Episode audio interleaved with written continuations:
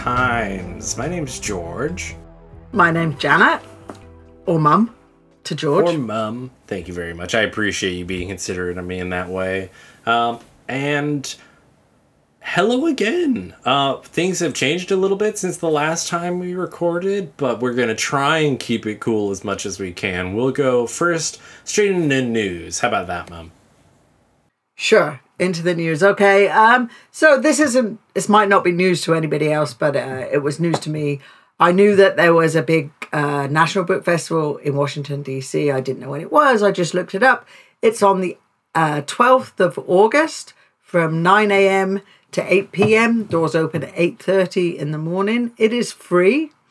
Um, and George and I are gonna try and take a field trip and put in an appearance there. Some great authors going to be there. Uh, S.A. Cosby, who we've talked about before, who wrote a book with Questlove, Questlove, pardon me, uh, recently called The Rhythm of Time. He's got a new novel out called All Sinners Bleed, which is a crime thriller, and he is going to be present at the festival. Also, um, Elliot Page, Yep. Um, Author is of gonna be there. Boy. Author of Page Boy, is also going to be present. There's a whole list. If you're into it, you can uh, look it up. It's really well organized and really accessible, and it's also um, able. You are able to attend virtually. You don't have to be there in person. Yeah. But we are just uh, we're gonna make that effort. We're gonna try and be there in person. Um, Yeah, so it yeah, just seemed appropriate, you know. We're we're Yeah. we're doing this thing, trying to take our love of books a little more seriously, and and this just seemed to be right on the money for that. So hopefully we can go and get a couple books signed. That would be kind of cool. But also Yeah, just to hear from authors. yeah. Sorry, you you lit right up. You're like, yeah, that would be cool. Yeah, I well, I am. I'm really excited. I mean, like the last book festival I went to was in Florida, I think, and I got uh, a book um, signed by Ian Colfer, who wrote Artemis Fowl. That's right. And actually, I gave that book to you. It was one of your I books, s- anyway. I still have it. It was that was one of the big series when I was a kid. Anyway, we're not going to talk about the same series that we always talk about. Yeah, yeah, yeah. Um, can I talk about the other piece of news? Yeah, bring it on. Just yeah. So uh, hopefully the DC National Book Festival will not have happened by the time we put this episode out. You may have clocked to this point. We're a little delayed um, from recording to release. Uh, so pardon us if some of our strike news comes a little late, or maybe if some of our jokes are just a wee off topical. Um, but still funny. They're still funny. Oh, okay, listen. we'll get into what's funny. Um, but so just keeping up with the WGA strikes, uh, not only are more actors coming out as just like to to spread awareness and to talk about solidarity. This week we were blessed with the news that SAG-AFTRA has also gone on strike. So we have the first double strike in the entertainment in- industry since the 60s. And I believe uh, I've been keeping up with Adam Conover online, who's a strike captain and a union rep. Um, for both SAG-AFTRA and uh, WGA, actually, um, but uh, he was talking about how the last time we had a double strike in the entertainment industry, that was when we got pensions, health care, and residuals for the first time. So Quite. this is quite momentous. Um, so, you know, just continuing our solidarity, even if it's a few weeks late. Yeah, quite right too, as well. Um, you know, I did I did pull a couple of quotes. Uh, the actor Brian Cox has said that you know the way things are looking, he's quite prepared for this to go on till the end of the year. Um, you know, he went on to say that you know, streaming services are making huge profits, but they're not sharing them with writers and performers. Um, And Susan Sarandon, Sarandon, Sa- Sarandon, Sarandon. Sarandon, beg my pardon, um, also said that, you know, if change isn't happening now, then it's not likely to happen in the future. So, um, you know, and it, it is across the board. It's it's about labor. It's I think um, I don't don't remember her name, but whoever's the head of SAG. I, f- I forget her name. Fran Drescher. Thank you very much. She did that. Um, she did that really awesome radical speech. Yeah, yeah. And she said, you know, she said, oh no, oh, sorry. I just stuffed something up. Actually, it wasn't her. I was thinking of something that you said last time we recorded. You were saying about the actress from Abbott Elementary saying uh, that it's not just about performance and writers, that it's about labour across the country having access to benefits and uh, decent wages, living wages. So I just wanted to reiterate that. So sorry, stuffed it up a little bit, but whatever. Hey, it's all right. Um, good. it was. I think that was Lisa Ann Walter. Yeah. Oh, was it? Okay, it was thank you. Melissa Melissa Schemmenti in uh, Abbott Elementary. Uh, early on in the strike, she uh, she said that, and we talked about it in one of our episodes because it was cool. Um, and it still is cool. Fran Drescher also said some super cool stuff, and Ron Perlman said, "There's more more than one way to lose a house, fucker. If you know, you know." Um, so Did he really say that? it's super dope. I'll send you the video later. Um, let's do a quick reading check-in. Mom, what are you reading right now? Well, so um, since we last recorded, I have bought and read and gifted The Rhythm of Time by Questlove and S.A. Cosby. Um, that was a YA novel um, about time travel. It was really good. It's real pacey. I read it in like two evenings. Um, if you know somebody who's, because I think uh, when I looked it up online, it said that the age group was like 9 to 12, but I thoroughly enjoyed it, and I'm certainly not in that age group. Um, so if you're looking for a gift for somebody, or if you like YA and just fun writing or fun reading, I would definitely recommend that. Um, I read that, but also, can I just say, because I know you're waiting to come on, but um, I jumped back into uh, Rest Is, excuse me. I did just have my dinner. Pardon me. Um, I did jump back into Rest Is Resistance. Um, Yeah. Very powerful. The more you get into it, it's very powerful. Um, that's all I can say. And I've also, I'm like, because we're all doing this, all right. We do one reading check-in each. What the I hell's know. going on? I just had a bit of a blasty day today, but um, I did start reading The Return of Faraz Ali Yes. Oh my gosh, I can't wait to hear your Aamina thoughts. Ahmad. Yeah, I really So- love that book. I mean, I know you did, and you gave it to me. So when I saw it, I was like, you know what? I need to start reading that. And and already I've read like the first couple of chapters, and um, I can see that it's going to be a book for me. Oh yeah, It- it's a great murder mystery. We It is a murder mystery. Which you know. So there you go. Sorry, what Right. are you reading, George? I'll shut my mouth. Yes, yes. Bugger off. It's my turn now. I'm okay. Um, Zip. Thank you for sharing. Um, it's I I love that uh, the rhythm of time is like one of our featured. Like we always talk about this book every time we record. We bring up the rhythm of time. Um, okay, well I'm reading um, "What Moves the Dead" by T. Kingfisher. I just recently finished that poetry collection by Farouk Farazad, and now I've moved on to this. It is a gothic horror tale, um, and it's a reimagining of Edgar Allan Poe's The Fall of the House of Usher. Um, I'm about Wow.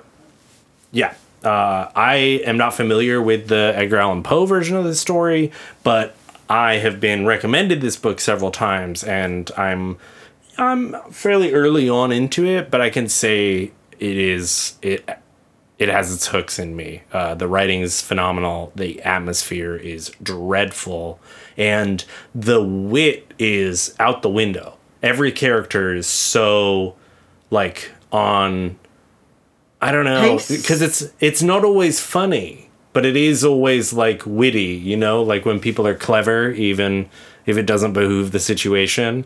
And as a reader, it's like quite it's quite enjoyable cuz it's like, yeah, you're in a zombie movie. I get it. I would be I would be really cynical all the time too if I was living in the shit that you're describing. So you're talking about horror again, right? Which we did like two episodes ago. Just hey, checking. chill out. Well, saying, that's just what I'm reading right now. But Okay. since we've already done our check in, one for me, four for you, uh, why don't we get into our. Oh, interesting. You're holding up two fingers. That's Three. different number than we're talking about. Oh, yeah, yeah. Tell it to the judge. Giving Yeah. me the, the V's. Um, just for. Because I know there are a few American people who listen to this. That's just English middle finger. Most people know that. Anyway Yeah. What we're talking about today isn't horror. It's not anything close to horror, although psychologically they can be connected. Um, we want to look at comedy today. Comedy narratives overall, but also comedy as a genre. It gets a little. The lines get blurred. Does it get funny? Okay. Because that's the point. Isn't Yeah, it? good one. It is. It is technically the point. Um. Anyway, enough of your stupid jokes. I'm gonna get serious now because we've researched this, and you know, You've researched this. Good job, George. I'll give you what, what an I looked up some books. What a great segue between like I didn't do shit. Good job, you though. For real, for real, good job. Uh, it's like best man speeches. Like this idiot. I love you, bro. okay, let's take a look at the origins of comedy. Um, Okay. Could you guess where comedy begins? It's kind of easy. Okay, so I can. because even though, you know, we already kind of pre talked about this, but it doesn't surprise me that it comes from ancient Greece. What Incorrect. do? It comes from ancient Greece. Um, Doesn't everything? Aristophanes. yeah, a lot does, but also that's Toilets. enough Oh, toilet comedy! humor. Thank you. oh, comedy. That's that's gonna be our first sticker.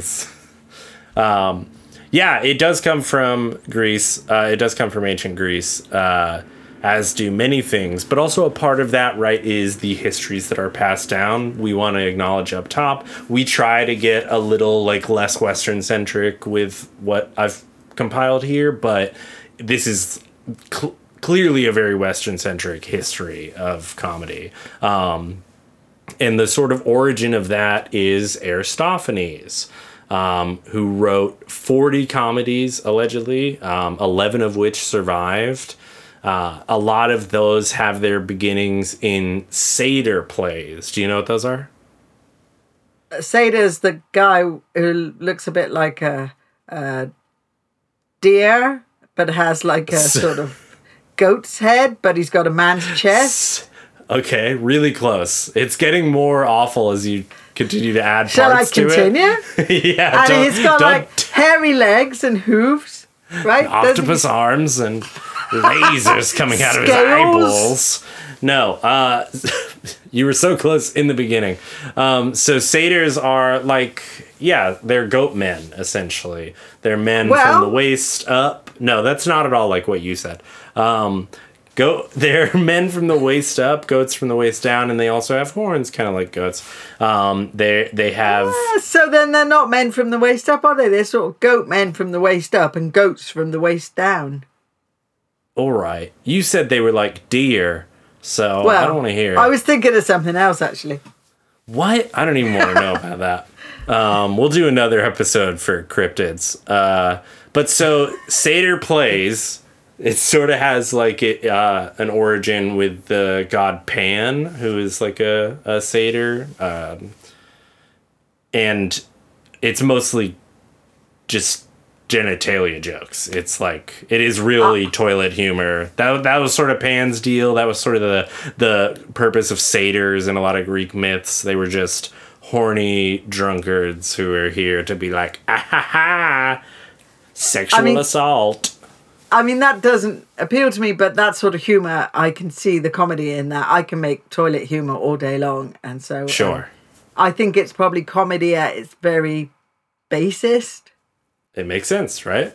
And it also it makes sense like I don't know shit about ancient Greece or like you know, the idea of antiquity, that sort of era. I don't know enough to be really saying any concrete statements about it, but it it's, you know, sort of we get into uh, stoicism, we get into sort of this this expectation in society. Yeah, so so this is Aristophanes writing comedies based on satyr plays in the in like 425 BCE. But then in the 300s, we get Aristotle starting to write about comedy like as a concept, like writing about comedy theory in Poetics. Um, he writes about why it's hard to trace as a genre because no one really takes it that seriously. Um, Which is funny because I understand what you're saying, as in nobody takes it seriously as like an art form kind of thing. But also, Mm-hmm. it's not meant to be serious because it's comedy and meant to laugh at it, isn't it, innit? it's just a joke, bro. Just a joke. Oh, Stop it. uh, Don't I'm scream gonna- comedy again. I'll lose it. I'm not. I'm not gonna. Um. so continue. So Aristotle is talking about. Um, so he's writing in Poetics. Uh, he writes about the four genres of literature. We have comedy, tragedy, epic poetry, which is like the Odyssey, and lyric poetry, which is like I don't know, Fast Car. Um, and for Aristotle, literature is all about uh, mimesis or imitation of life. Uh, he ranked them in order of like how close to real life they were, and tragedy was first. Um, but anyway, Because life is uh, very tragic. because life sucks yeah but the difference was and this goes back to what we were talking about of like the solemnity of the culture at that moment in time um, aristotle thinks it's really good to feel happy it's really good to evoke laughter because life is tragic like we're talking about uh, but then at the same time period you have plato being like no a senator shall not laugh. It is an instinct and those are for the animals. Which is like whack but whatever. Um you heard it here first. Plato's a punk. Uh, I mean, no but in this setting we agree with aristotle. Yeah. comedy school I, I like Um, I like that there was like opposition to that school of thought though. That it, that is quite funny to me because you know as we get into more modern times, there was a lot of there has often been a lot of controversy around uh, comedians and the material that they write. So yeah But yeah later. that I, I feel like a lot of that is well a lot of that is made up but anyway um you know what I mean? Like when people are like, "Oh, you can't say anything anymore." It's like, yeah, you Oh, can't yeah, say yeah. slurs, dog. anyway, so Agreed. ancient antiquity, we're talking about um, from the 400s BCE, before Common Era, before Christ, depending on your faith, and then that takes us through like the 5th century AD, and you see a lot of evolutions of comedy as it's built into the like framework of literature by people like Aristotle, and then it's like picked up later. I didn't want to go too far into this because this history is way too long already.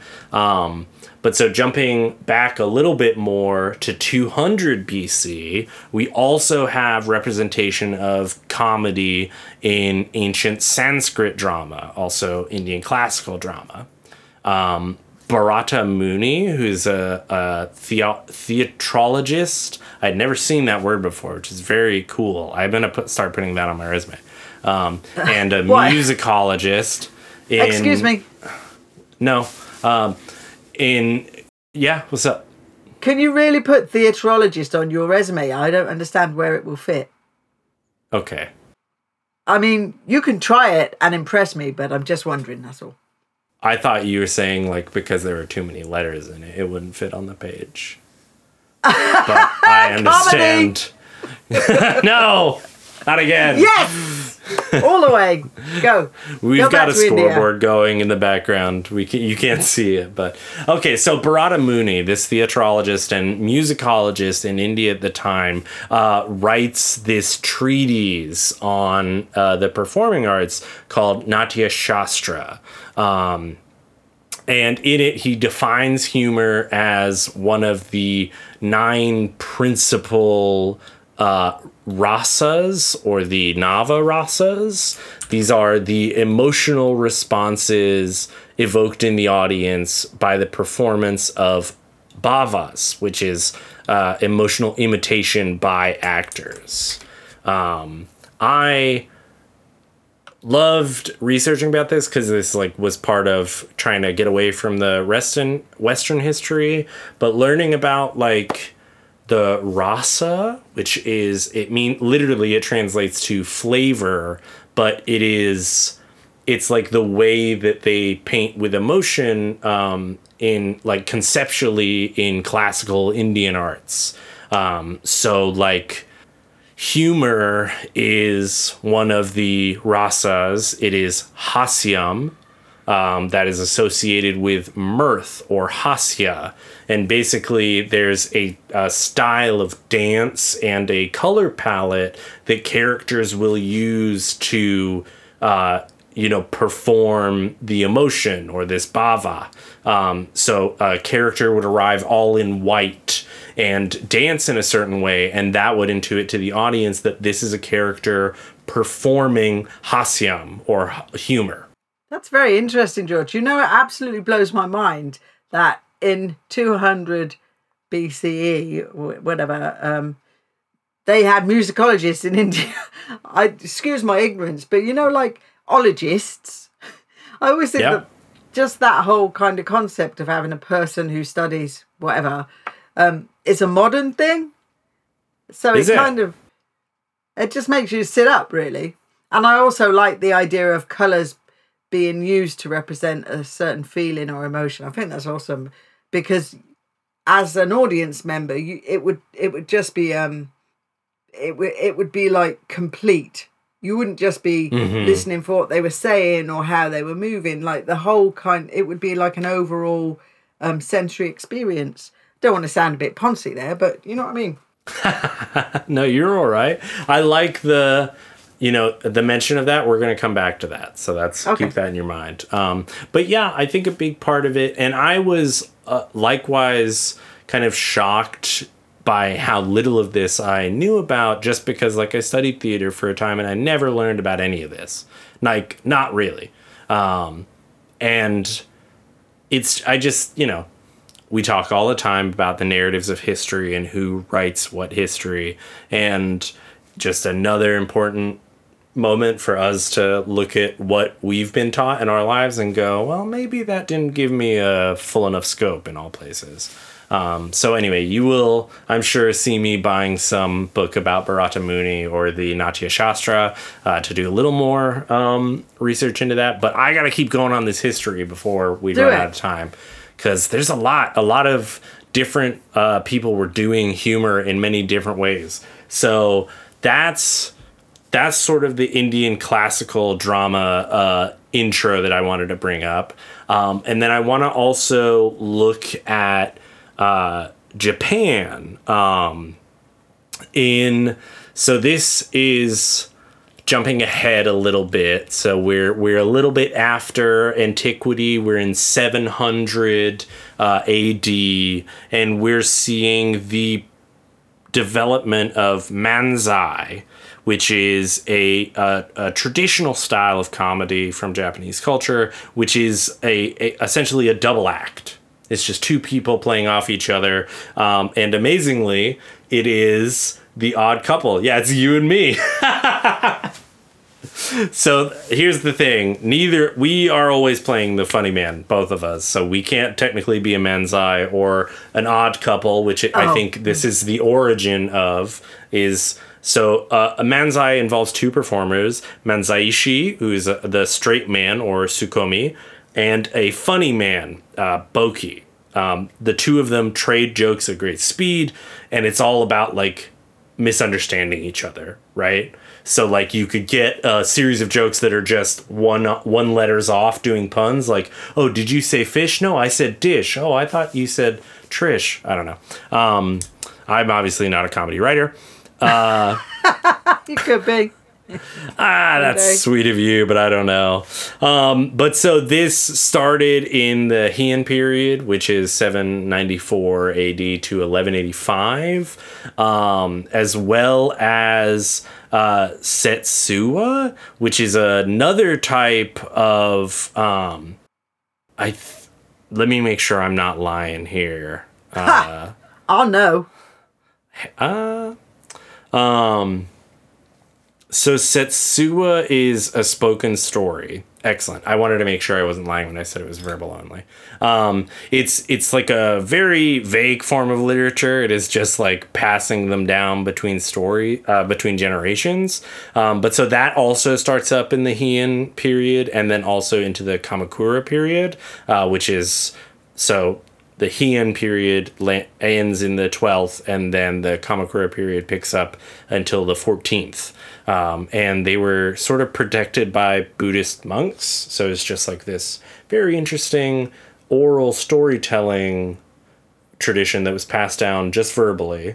Um, and then what it sort of inspired is the what is like now still existing uh, the oral storytelling art of rakugo um, story with a fall it translates to Oh. uh, that is not strictly comedy, but it like it is a follow up of comedy uh, stories.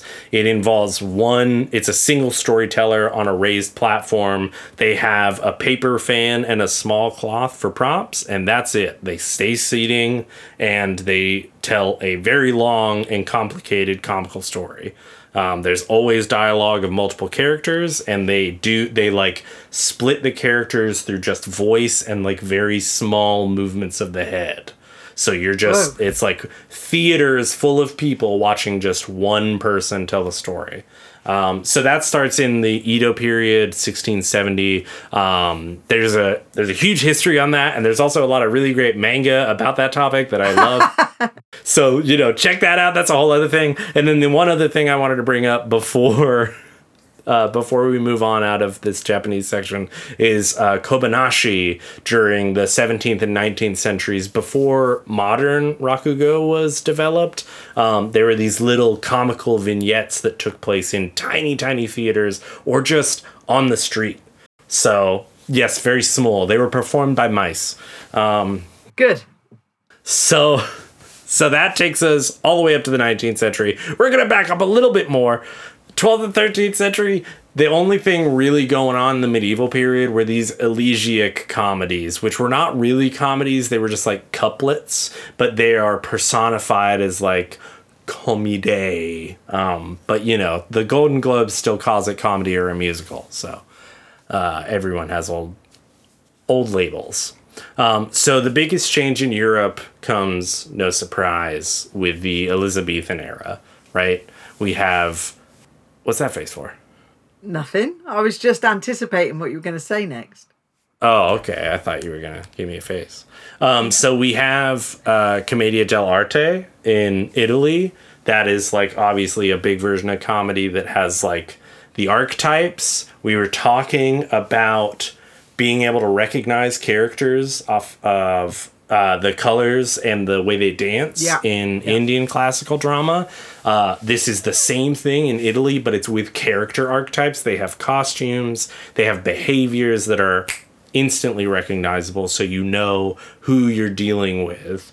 Um, yes, thank you for raising your hand. It's a bit like Pokemon, isn't it?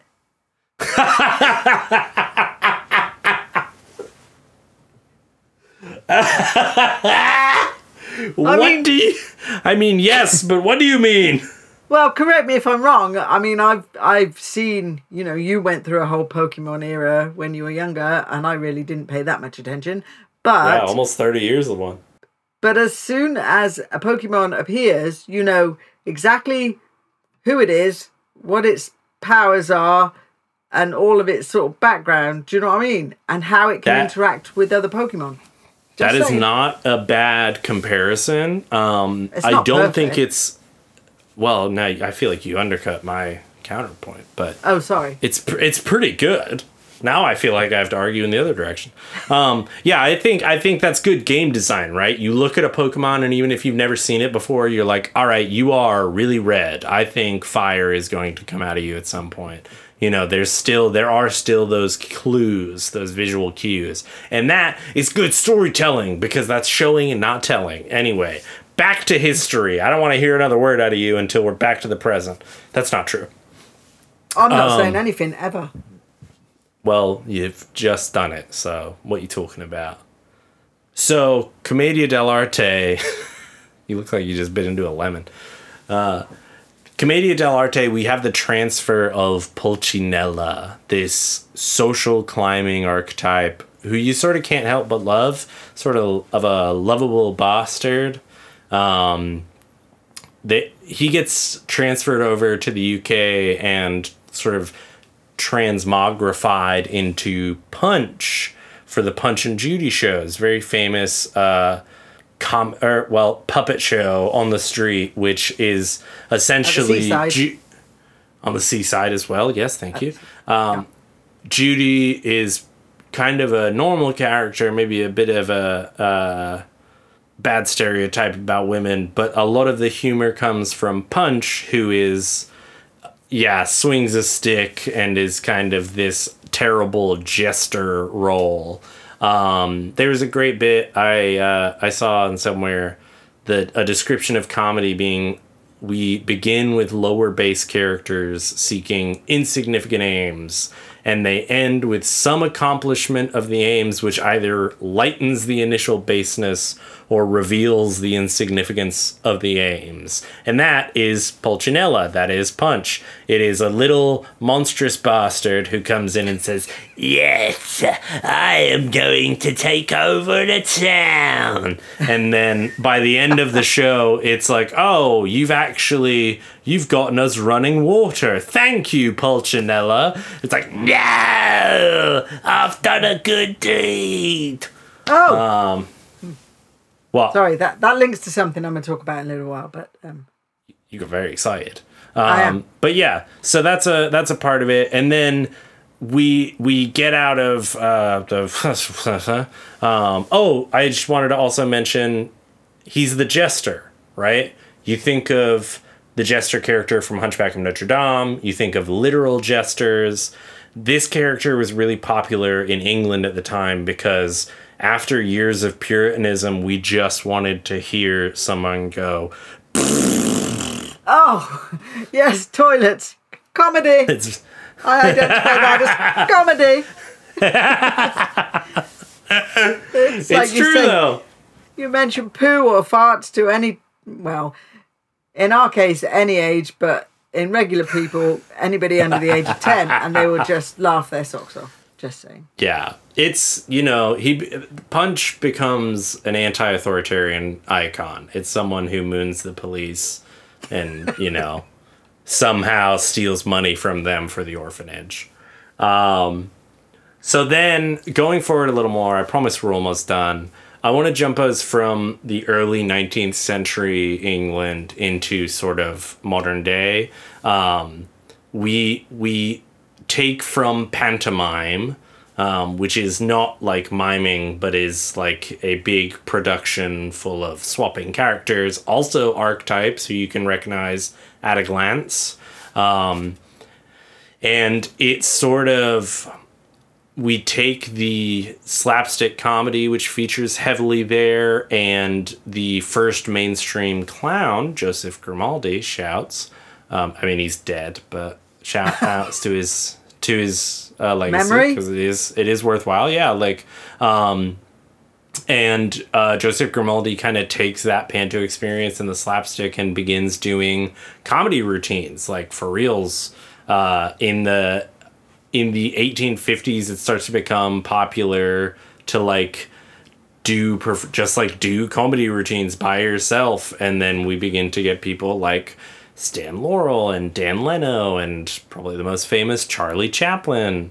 Um, and then Chaplin and Laurel both take part in Fred Karno's uh, sketch comedy that doesn't have dialogue in the 90s. We kind of see that in a lot of Chaplin's films, right? There's like a lot of nose Silent speaking. films.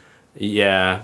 That's and that's like kind of the medium is the message in a way, like the the you know they didn't have the technology. Um, but so then like we continue we carry slapstick forward all the way into the modern era.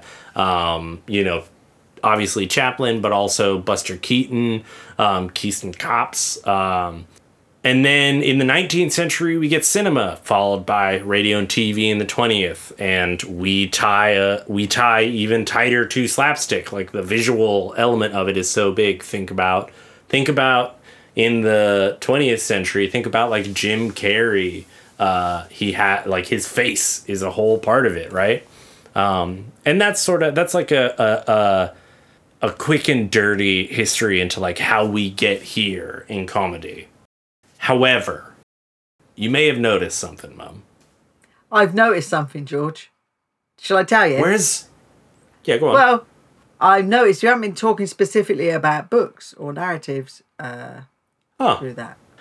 Yeah, you know, it goes a bit back to what Aristotle was saying.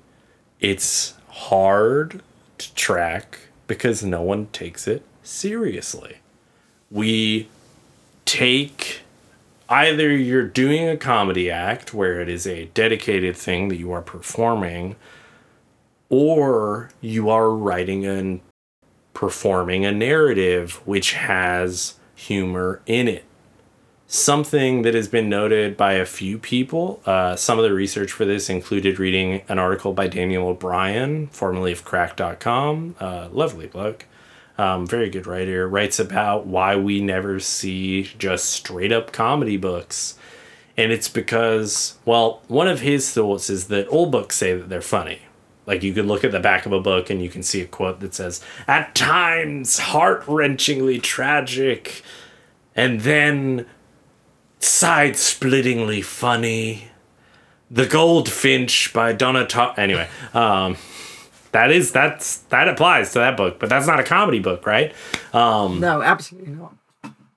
and so you know, part of it is that we don't really have, we never really developed the market to have like a differentiation for just books that are comedies and have like a big blow up like you've seen in horror serialization or other book genres that we're going to talk about maybe next episode. Uh, but on top of that, you lose something that has been intrinsic to a lot of the histories before this the visual from all the way to the top from from the most performed version of it to the most simplified like i'm thinking of rakugo the like single performer on a stool you know you see them you get to feel the energy in the space you get the contagious laughter of people around you that applies to movies as well like it's different when you're reading a book. It's a very solitary experience. You don't get the visual and you don't get given the timing. I, I would agree. I think that um I mean we were talking about, you know, the last thing we laughed at or when you know, when you last laughed out loud. Um sorry, that was stupid. Um, because I don't use that at all, just so everybody knows. But um I don't want anyone to think less of me. I never say lol. I can, I can well I, I can think of a million films that I've actually sat and cried laughing because it is so funny. I mean there are some films that will always make me laugh. Um I would say uh the Shaun of the Dead series. Oh yeah. I The can't blood and watch ice it. cream. Yeah, just just so funny. I can't watch those, you know, and I've watched them lots of times and they're really funny. But it is all given to you. You've got the visual, you've got the spoken word, you've got the timing, like you just said, George, and um, and it's like you know, fun on a plate or on a screen. Whereas Yeah. reading it in a book, I think um, I I don't think that doesn't happen, but I think, like you say, that it's a sort of secondary consideration like the you've got humorous characters or you've got the the character who's the bit of a fool or or the sort of you you hear people saying the comic relief you know in a storyline but um, to write a whole story that is just comedy, I think is is very challenging. And I think that also you were saying about um, a lot of books come out and they say, oh, you know, it's a heartwarming, whatever, blah blah blah blah blah, with you so know funny. a gentle humor running throughout. But it's not just a comedy book. And I was looking at, um, you know, like comedians, uh, male and female comedians who've written books, but and I, I I'm resisting here because I, I didn't do a lot of research on it, right? But um, but I can stick up for you. It's not a lot of narratives. but it's not a lot of pure narratives. No, they're more sort of like observational, um, sort of reports, if you like, or or um, Right. memoirs, or you know something along those lines. Just straight up joke books sometimes. Well, do you want a break? Okay, go on. Give us one. I've been I've been waiting to do this all the time. Uh, she's had a she's had this book in her pocket the whole the whole show. what has more lives than a cat? Two cats? A frog, because it croaks every night. Oh. Quack, quack. Oops. Yeah, that's the noise I make when you make that joke. Can I do one more and see if it's funnier? Go on. How do you stop your dog barking in the back garden? Ask politely. Put it in the front garden. Okay, I promise. Okay. I'm gonna. Hey, Mike, Um, you can wipe this- those out. No, don't, don't, don't. George Mike, please, if you could, if you could just put air horns over the past five minutes, that would be great. Um, no, yeah, we've we've talked about the the ability of comedians as understood by the public. I think because we don't want to. I don't want to say that like I have any understanding about that career whatsoever.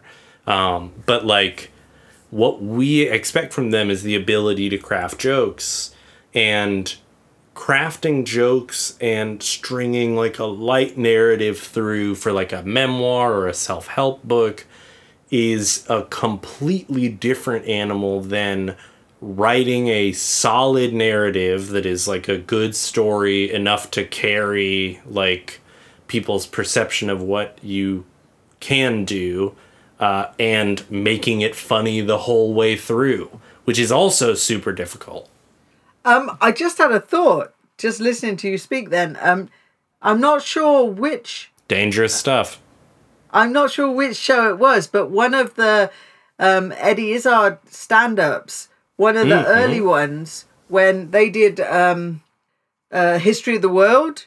Do you remember that? oh yeah Mhm. And went from like, oh, Jeezy Crazy, don't call me Jeezy Crazy, Yeah, Dad. Don't call me Jeezy Crazy, Dad.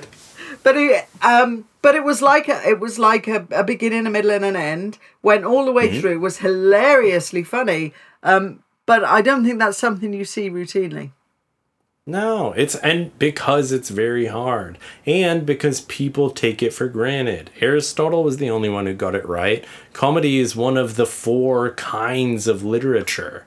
And just to sort of wrap us up, I know we're getting uh, close to time here. Um, we've yeah, had a I lot have- to talk about. Sorry. I'm still Go. talking. You took it all. Go on. we just want to talk about some books that are full on modern comedies that like are, are worth checking out that we think are, are good examples of storylines that never drop the humor. Um, uh, one kind of very recent one uh, john dies at the end. I don't know actually when that came out. Uh, i think it used to be a web series by David Wong. Um, it used to be a web series, but the first time the book was printed was 2007. So that's a great book. It's a it's like a horror novel. It's about two paranormal exe- investigators, but it's very it's mainly funny. It is quite funny. Sorry, I know. Um, what about you, Mum? Have you got anything that? I don't know if I've got time, George, but okay. Um, Wow. couple of things. Obviously, I always talk about kids and YA books, um, but also wanted to mention some older authors. Uh, Lewis Carroll, um, when he was writing Alice in Wonderland, Alice Through the Looking Glass, because of the fantastical storyline and the things that she experiences through the story, I think, is very comic or comical. Um, but it's also a, a bit absurd. Um, I think he took a lot of drugs. I'm not sure, but um, that's what people said. I mean, I wasn't there, obviously. Maybe I was. Um, but uh, I so I did want to bring that up because uh, I do think a lot of his stuff is funny. Um, but just I want to just um, pick out. I, I have a whole long list of of kids and YA books, but I'm just going to pick a couple out. Um, and and I did realize when we I was looking for books for this that um, we do use a lot of the same authors. So my goal is uh, I'm telling you. Going forward is to kind of broaden my um, scope a little bit. But uh, the Wayside School books by Louis Sachar. Louis Sachar, just very he was very talented. Um, and the Wayside School books, if you've never read them, um, if you're below the age of 30, you probably came across them in school.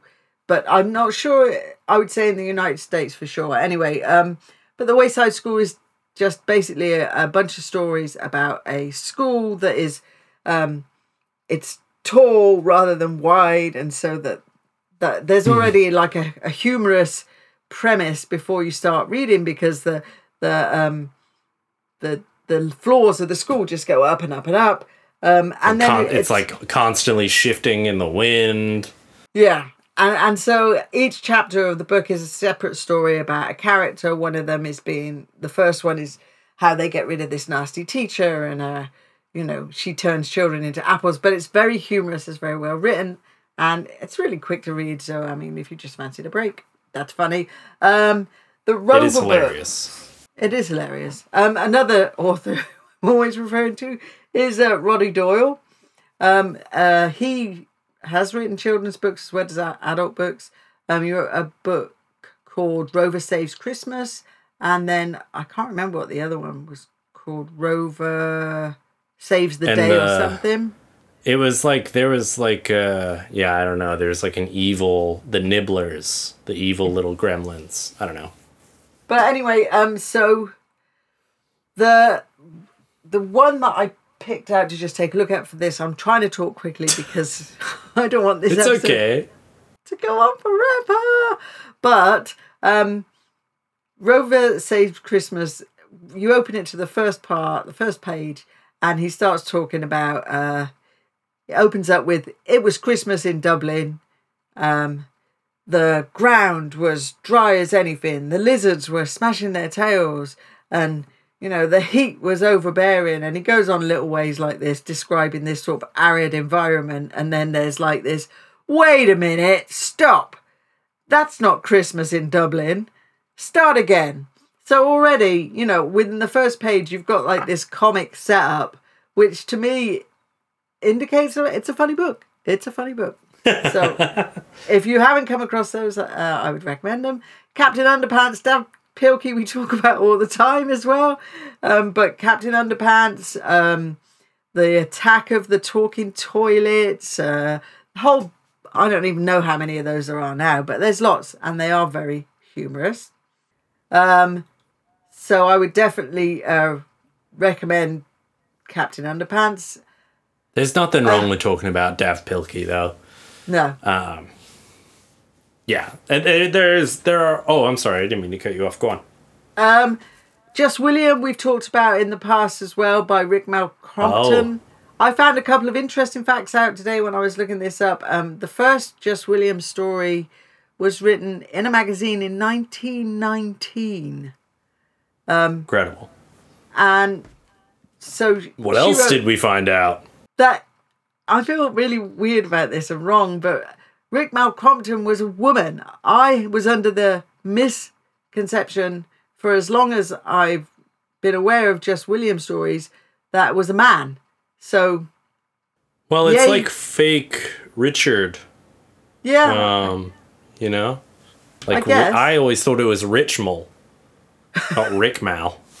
Oh, well, maybe we should look that up. That's a note for another day. But um, again, I was looking at one of those books, and uh, the first page jumps into this conversation. If you don't know the books, it's like four main characters in the Outlaws gang.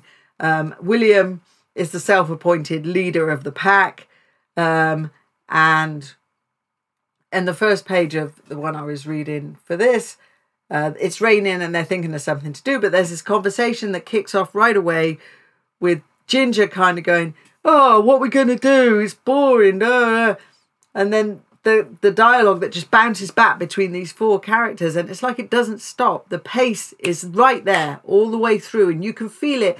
And it's just silly, um, silly humor, if I'm honest, but that I find that quite appealing.